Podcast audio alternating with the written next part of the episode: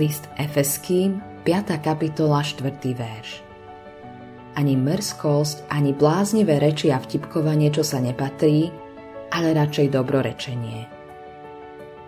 Vtipkovanie je pochybné žartovanie. Človek sa zabáva, pričom sa pohybuje na tenkom ľade. Vyslovuje alebo hrá niečo, od čoho by sa v reálnom živote určite dištancoval. Zábava prekvita na zveličovaní a zachádza za hranice priateľnosti. Nebezpečenstvom pre väčšinu kresťanov nie je odmietať zdravý ľudský prejav. Na druhej strane majú niektorí kresťania problém určiť si hranice pochybného vtipkovania. Sú pod silným vplyvom ducha tohto sveta, jeho myslenia a spôsobu života. Ako nájdeš cestu medzi skromným postojom a prispôsobovaním sa vzoru tohto sveta. Najdôležitejšie je, že sa s Ježišom rozprávaš o všetkom. Ak nemôžeš žiť život v jeho mene a na jeho chválu, tak takýto život nemôžeš žiť. Ak nepovieš nie, ohrozuješ svoju dušu. Veľa kresťanov dnes ide proti svojmu svedomiu.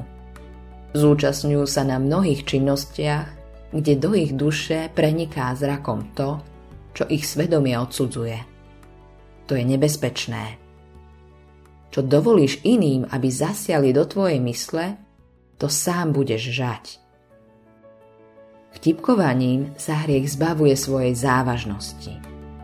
Ľudia sa často smejú na hrubých vtipoch.